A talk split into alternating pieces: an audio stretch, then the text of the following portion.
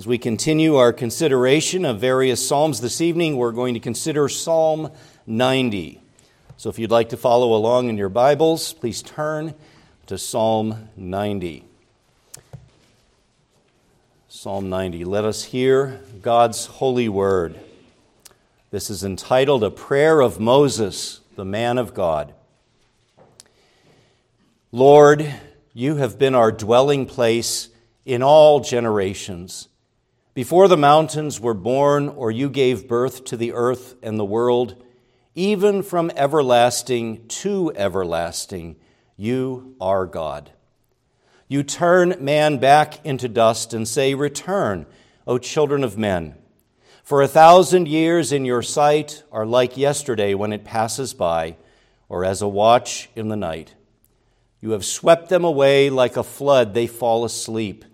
In the morning they are like grass which sprouts anew. In the morning it flourishes and sprouts anew. Toward evening it fades and withers away. For we have been consumed by your anger, and by your wrath we have been dismayed. You have placed our iniquities before you, our secret sins in the light of your presence. For all our days have declined in your fury.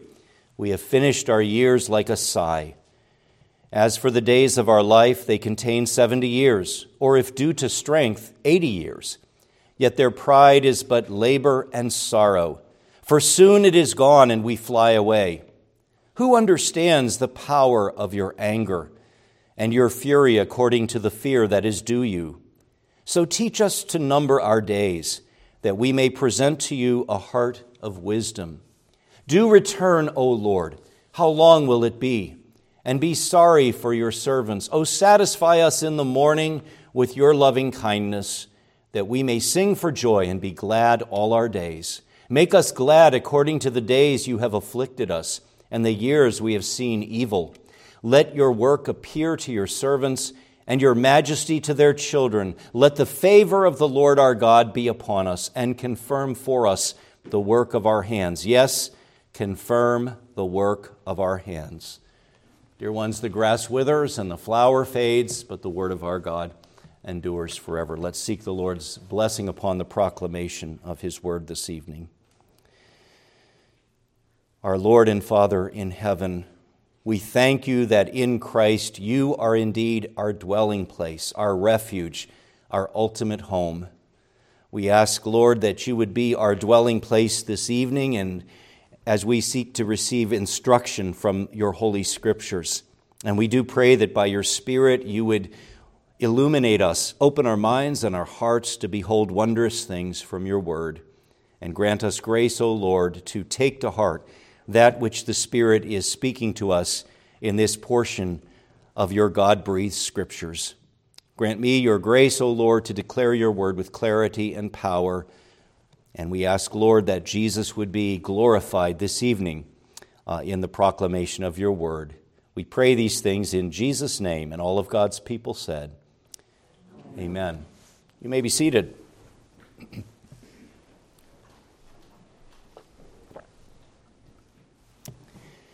The title of my sermon for this evening is Our Dwelling Place in All Generations. And I'd encourage you, especially the children, to uh, be uh, listening for the following words the words eternal, transient, brevity, wrath, mercy, and restoration.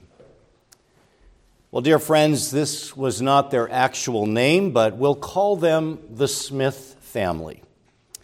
The Smiths were wonderful neighbors to my family in the neighborhood in which I grew up.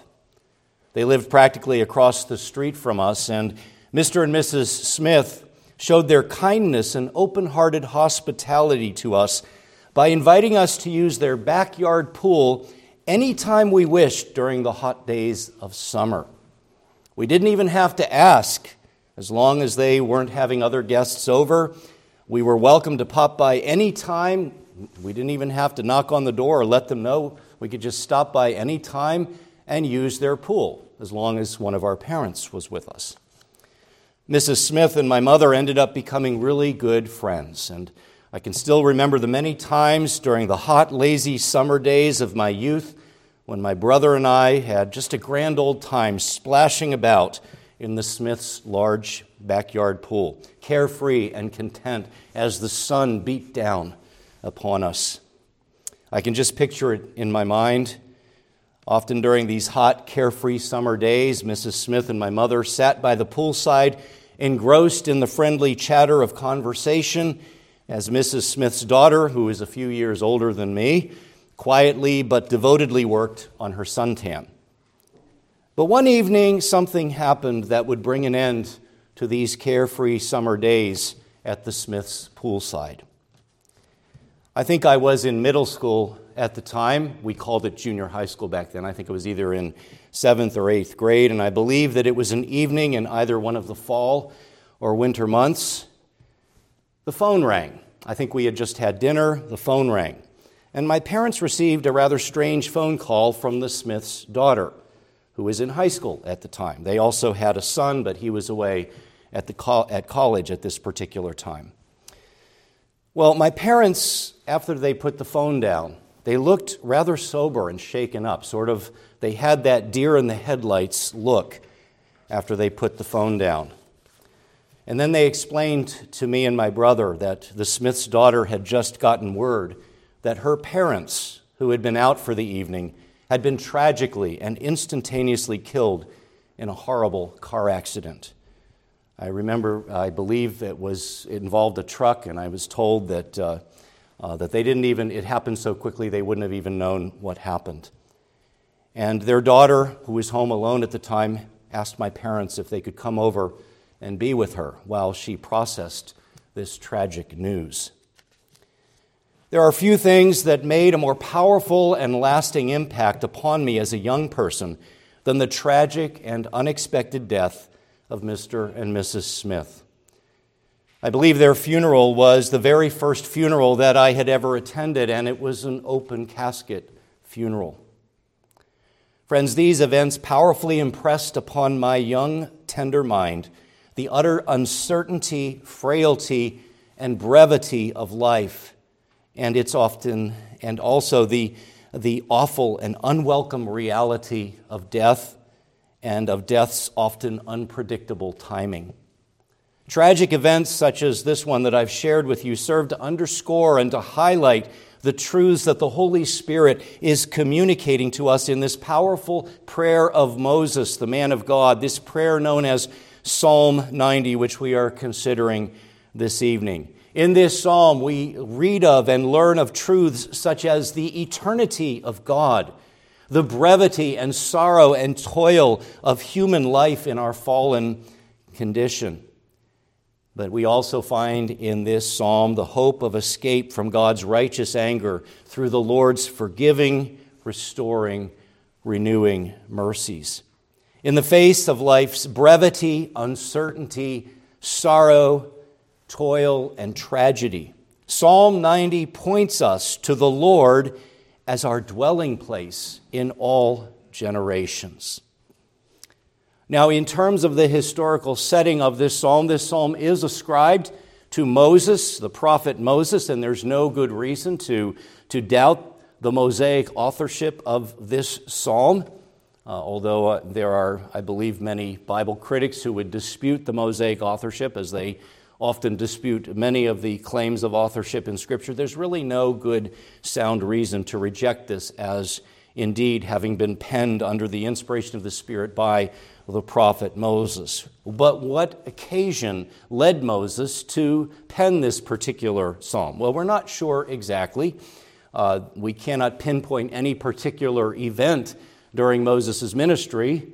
But uh, it would seem to make the most sense that Moses may well have written this psalm uh, during the time of the wilderness wanderings of the children of Israel, that, that 40 years of, of lengthy wandering of God's people in the wilderness. Remember, God had delivered his people, Israel, from their slavery in Egypt. He had given them his Ten Commandments on Mount Sinai, and he had told them to go in and to conquer the promised land. But the people did not believe in the Lord. They did not trust that the Lord was able to enable them to conquer uh, these great and mighty cities in Canaan, these, these uh, great and, and uh, powerful military, uh, military forces that they would face.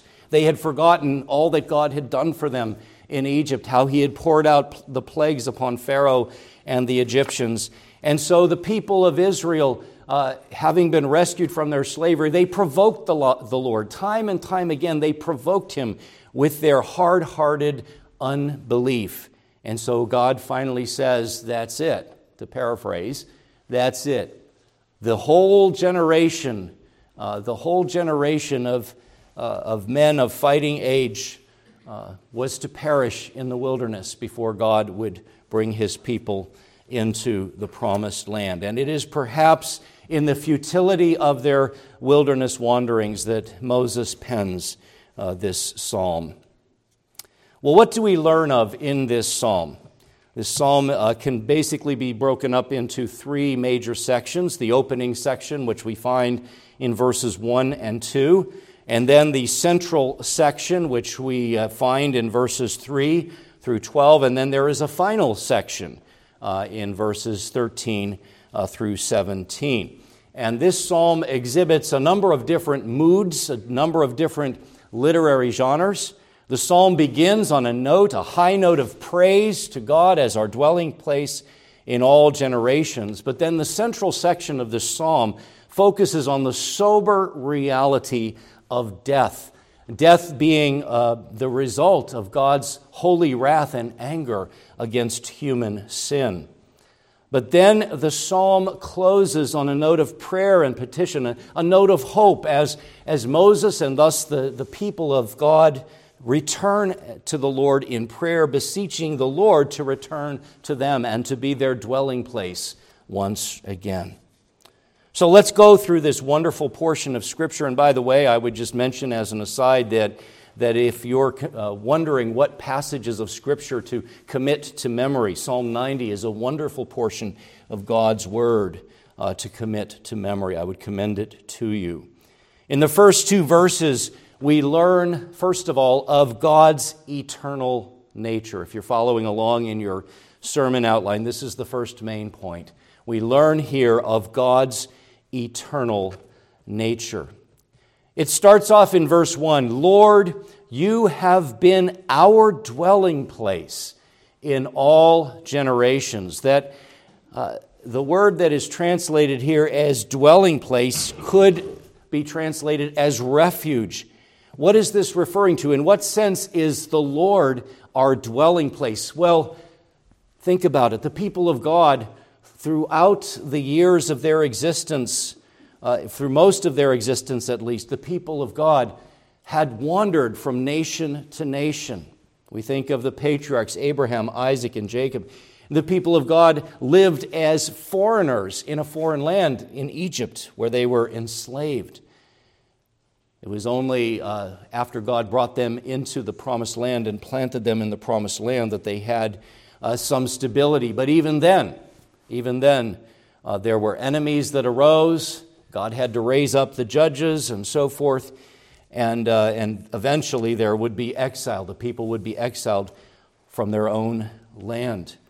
And that just uh, highlights the uncertainty and the transitoriness of this present life. But in all these generations where God's people had lived as strangers and aliens in this present life, God has been and had been, and He continues to be our dwelling place in all generations. The Lord is our ultimate eternal home. So again, notice how this psalm begins on a note of praise Lord, you have been our dwelling place in all generations. And then in verse 2, Moses goes on to write, Before the mountains were born, that's a long time ago, before the mountains were born, or you gave birth to the earth and the world, even from everlasting to everlasting, you are God. In verse 1, Moses has spoken of God being our dwelling place in all generations. And the reason that He has been able to be our dwelling place, the dwelling place of His people in all of the generations of human history, is because God is eternal. Our God is a multi generational God. His covenant mercies in Christ are from generation to generation, from everlasting to everlasting. The reason why He can be our dwelling place in all generations is because He is the eternal one. He is from everlasting to everlasting. He existed even before the mountains were formed in ancient times. Indeed, as the eternal one, God is actually beyond time. He is unbounded by time or space or matter or any other created reality. And if you try to meditate upon the truth of God's eternality, if you try to wrap your brain around that, it, you'll get a headache. It's just, we can't conceive of it. We are time bound creatures. We can't even begin to imagine God existing outside of time, but He does exist outside of time. He is over time, He is uh, in time, He is from everlasting unto everlasting. Children, all of God exists everywhere at all times. Think about that. All of God exists right here. All of God exists up there. All of God exists now and five minutes ago. All of God exists a thousand years from now in the future because God is beyond time. He transcends time. He is from everlasting to everlasting, whereas we are creatures bounded by time. Oh, dear ones, let us look to the everlasting God as our dwelling place. Let us repose our confidence and trust in Him. He has demonstrated His faithfulness from generation to generation towards His people, and He continues to demonstrate His faithfulness and love to us even uh, today. He is, as the, as the hymn writer puts it, He is our help in ages past, our hope for years to come. He is the eternal one. And this should fill us with a sense of awe. This should fill us with a sense of glory as we contemplate the greatness and majesty of our eternal God. But in contrast to God's eternal being is the brevity of human life, especially human life under God's wrath. And that brings us to the next section, the sobering section of Moses' poem here, Psalm 90, in verses 3 through 12. This brings me to my second point on your outline. Consider next the brevity of human life under God's wrath. Brevity means briefness. We read in verse 3 You turn man back into dust and say, Return, O children of men. Where else in the Bible do we read about man returning to the dust? This is clearly an allusion to Genesis 3, verse 19, where God says to Adam, after Adam had fallen into sin, and as part of God's pronouncement of, the, of curse upon mankind, God says, For you are dust, and to dust you shall return. Oftentimes, uh, at a funeral or at a graveside committal service, these words will be quoted ashes to ashes, dust to dust. In the beginning, God formed Adam of the dust of the earth. He supernaturally formed Adam and breathed into Adam life, and Adam became a living being. And God created mankind to live forever. We were not created to die, for we were created in the image of the eternal God. But here in Psalm 90, verse 3, Moses writes, You turn man back into dust and say, Return, O children of men. The context makes it clear that the reason for this return to the dust, the reason for death ultimately is the righteous anger and wrath of God against human sin. Human death is ultimately the result of human sin, as we're told in Romans 6:23. For the wages of sin is what? The wages of sin is death. Physical death, obviously, but not just physical death, spiritual death, and ultimately, for those who are not redeemed, eternal death under the holy wrath of God. And in this passage, Moses affirms that, that God is the ultimate sovereign over life and death.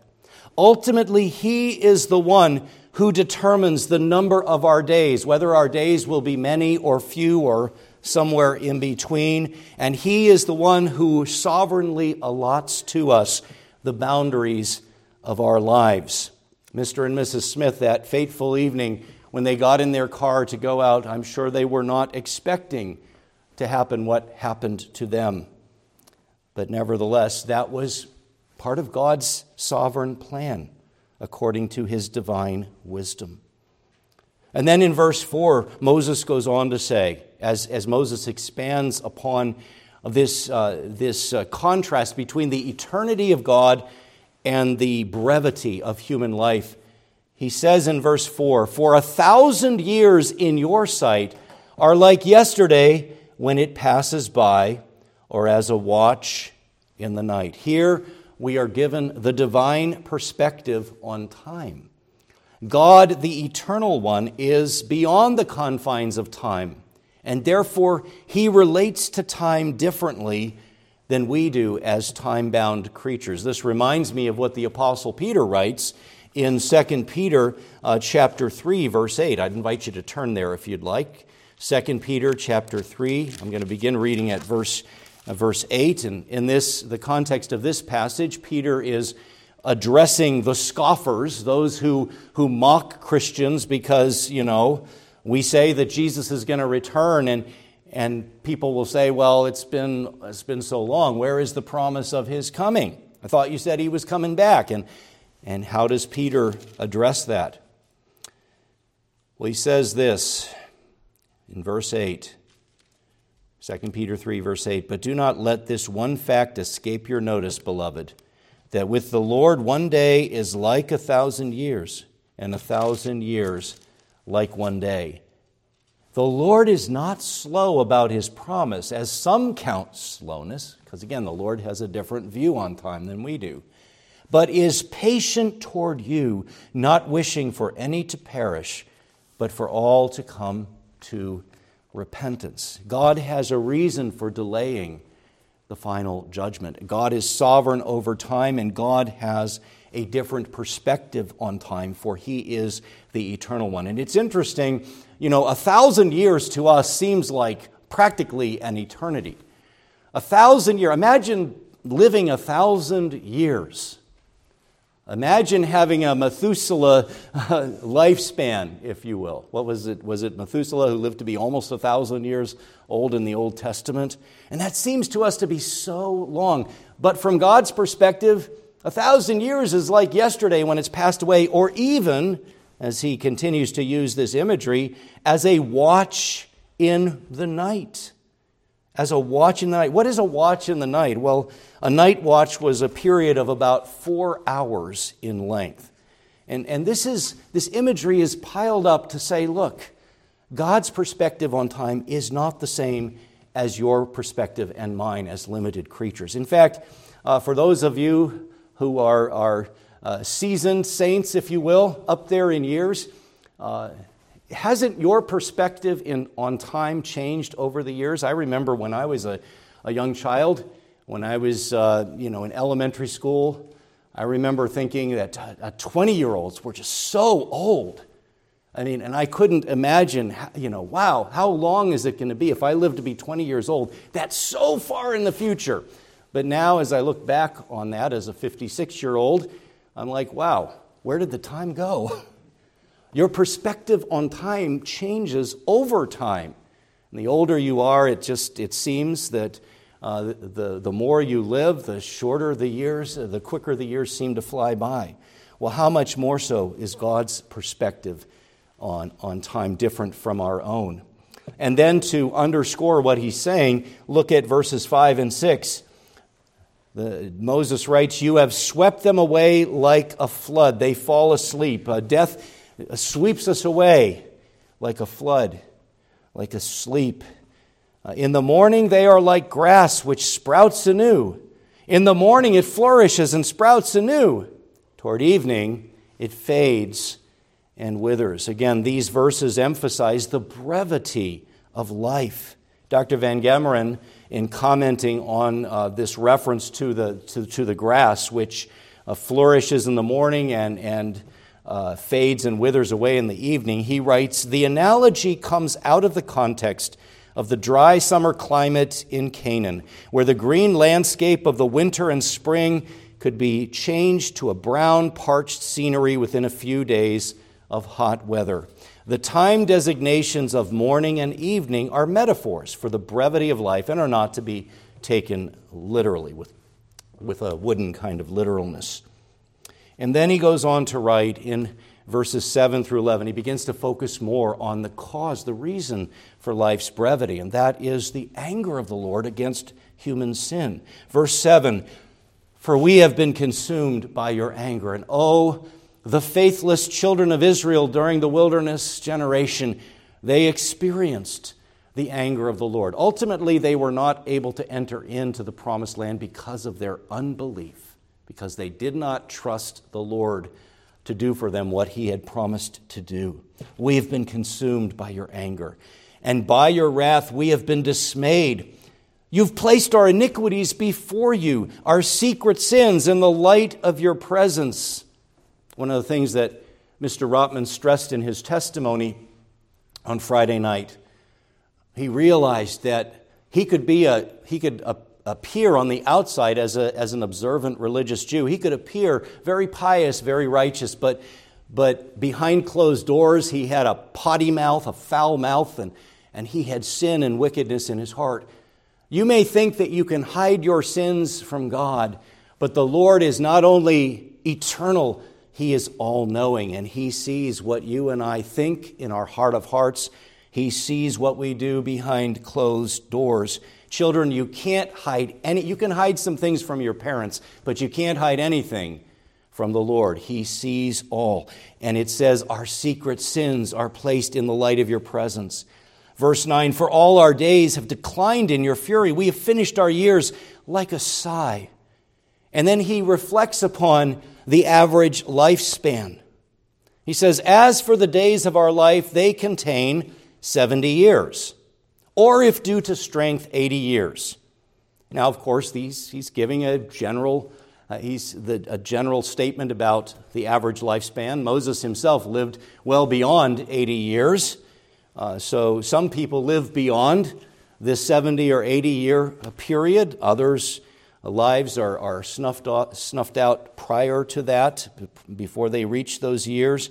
But uh, what is characterized? What, what do the days of our lives, what are they characterized by? Well, he goes on to say in verse 10 Yet their pride is but labor and sorrow, for soon it is gone and we fly away.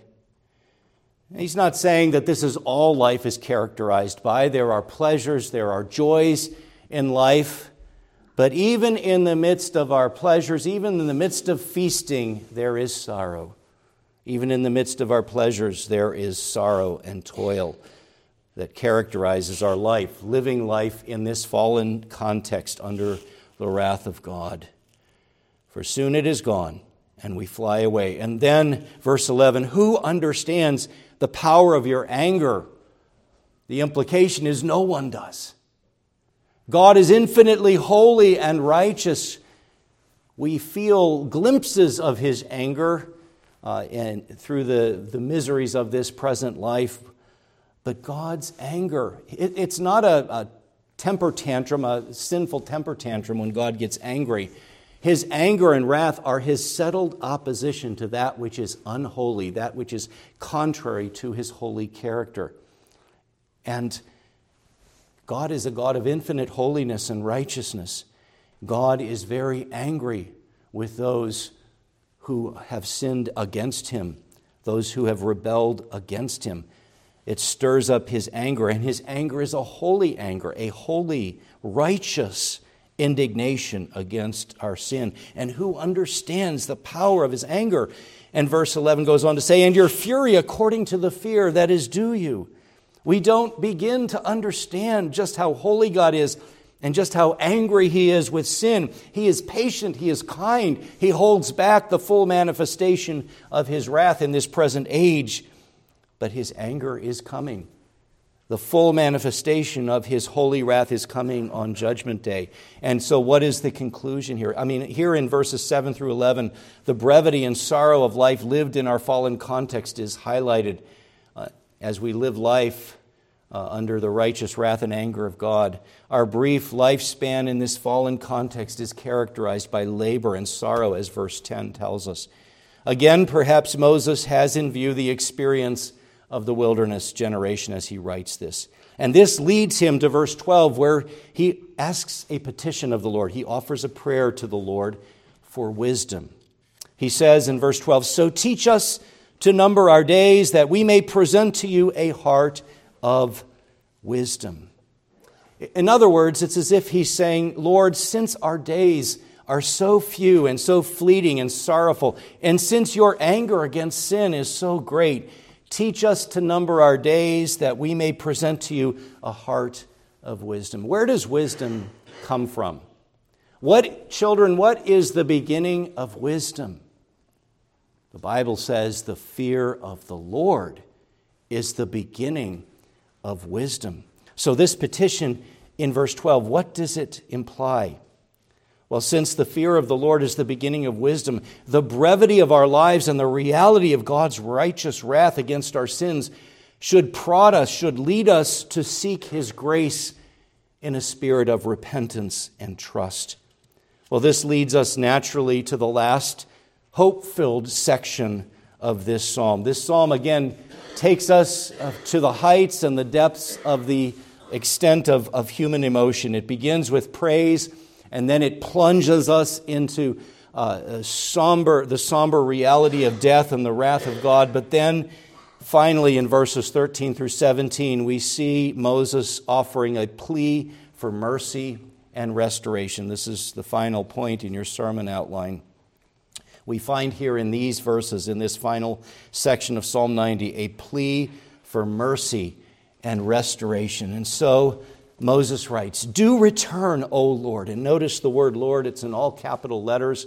This is Yahweh, the covenant name of God, a name that, that has in view God as the gracious, merciful, forgiving, uh, covenant making, covenant keeping God of his people. Do return, O Yahweh. How long will it be? And be sorry for your servants. Oh, satisfy us in the morning. There again is that morning and evening imagery. Human life is like grass that, that flourishes in the morning, and by evening time it withers away. But, but there is a new morning that Moses looks to. He says, Satisfy us in the morning with your loving kindness, that we may sing for joy and be glad all our days. Replace this sorrow with gladness.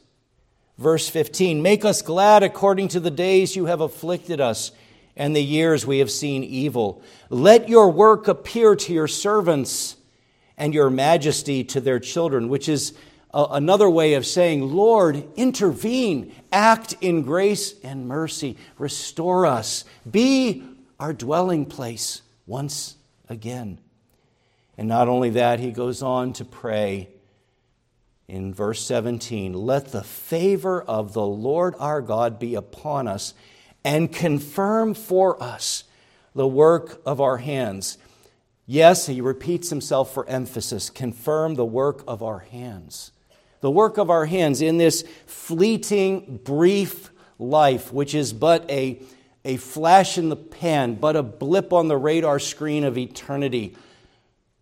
This life, how can we in this brief life bear spiritual fruit for God. Only as God in mercy confirms the work of our hands. Again, in these verses, we see a mood of hope returning as Moses prays for God to return to his afflicted, humbled people. In other words, to become their dwelling place once more. And ultimately, friends, this last section of Psalm 90, ultimately, this is fulfilled in the Lord Jesus Christ. For in Christ, God's mercies have been restored, and indeed they are, they are confirmed, and they are sure, and they are certain to us if we are in Christ. Well, dear ones, I began this sermon by telling you the story of the tragic death of Mr. and Mrs. Smith, as I've been calling them. But in God's kind providence and in hindsight, I believe there was actually a silver lining to the dark cloud of this tragic event. You see, I believe that the reason that Mr. and Mrs. Smith were so kind and so welcoming to my family is because they were followers of Jesus Christ. They were Christians. They loved the Lord. They, they were never pushy or overbearing about their faith, although I believe that Mrs. Smith would sometimes speak about her faith in Christ to my mother in their friendly poolside conversations. In addition to her words, their words to us, their welcoming spirit and kindness and open hearted neighborliness toward our family was a powerful witness for Christ to us. I don't think I was a believer at the time, but in hindsight, I recall the preacher at their funeral giving a clear and powerful and simple presentation of the gospel. I also recall after their funeral service a, a kindly lady approaching my brother and me. She noticed that we were uh, upset, probably crying, and she sat down with us, seeking to comfort us. And I remember her telling us, You don't need to worry about Mr. and Mrs. Smith. They're with Jesus. Take comfort there with the Lord. I believe that God used their loving Christian witness along with the gospel message I heard at their funeral service to sow the seed of His word in my heart, seed that would later bear the fruit of conversion through the sovereign work of God's Holy Spirit. God brought good to many out of that evil tragedy. Though their lives were cut off prematurely, at least from a human perspective, the Lord graciously confirmed the work of their hands by using their humble, simple, loving Christian witness to touch the lives of many, including myself. And their legacy lives on. Their son, after graduating from college, went on to grow, he went on to become a foreign missionary. And my mother still keeps in touch periodically with their daughter, who continues along with her family today uh, to walk with the Lord in faith. Their legacy continues, for the Lord had confirmed the work of their hands, though their lives had been cut short. And what the Lord did for them in making their brief lives fruitful for eternity, He can do for each and every one of us as we trust in Him. Dear ones, let us turn to the Lord and look to Him alone as our refuge, our dwelling place our ultimate home. And let us trust in Him to confirm the work of our hands, to take the labors of this brief life of ours and to bear spiritual fruit through our lives. Amen. Let us pray. Our Lord and Father in heaven, sovereign and eternal God, we thank you and praise you that you are from everlasting even unto everlasting, that you are our dwelling place in all generations. Lord, in this side of glory, in this life, we face uncertainty, we face sorrow and toil, and sometimes we face shocking tragedy. And yet we know, Lord God, that we can rest in you. For you, O oh God, are our dwelling place. May we have a deepened sense of that spiritual reality in our lives. And may we look to the Lord Jesus Christ, who has come to dwell in our midst, and by his Spirit who dwells within us. And may we walk in faith, hope, and love through union with him. In Jesus' name we pray. And all of God's people said, Amen. Let's close our time of worship by rising and we'll sing from Psalm, uh, I'm sorry, hymn 406, Jesus with thy church abide. We will sing the first three stanzas, stanzas 1 through 3, and also stanzas 6 and 9. We'll rise and sing together hymn 406.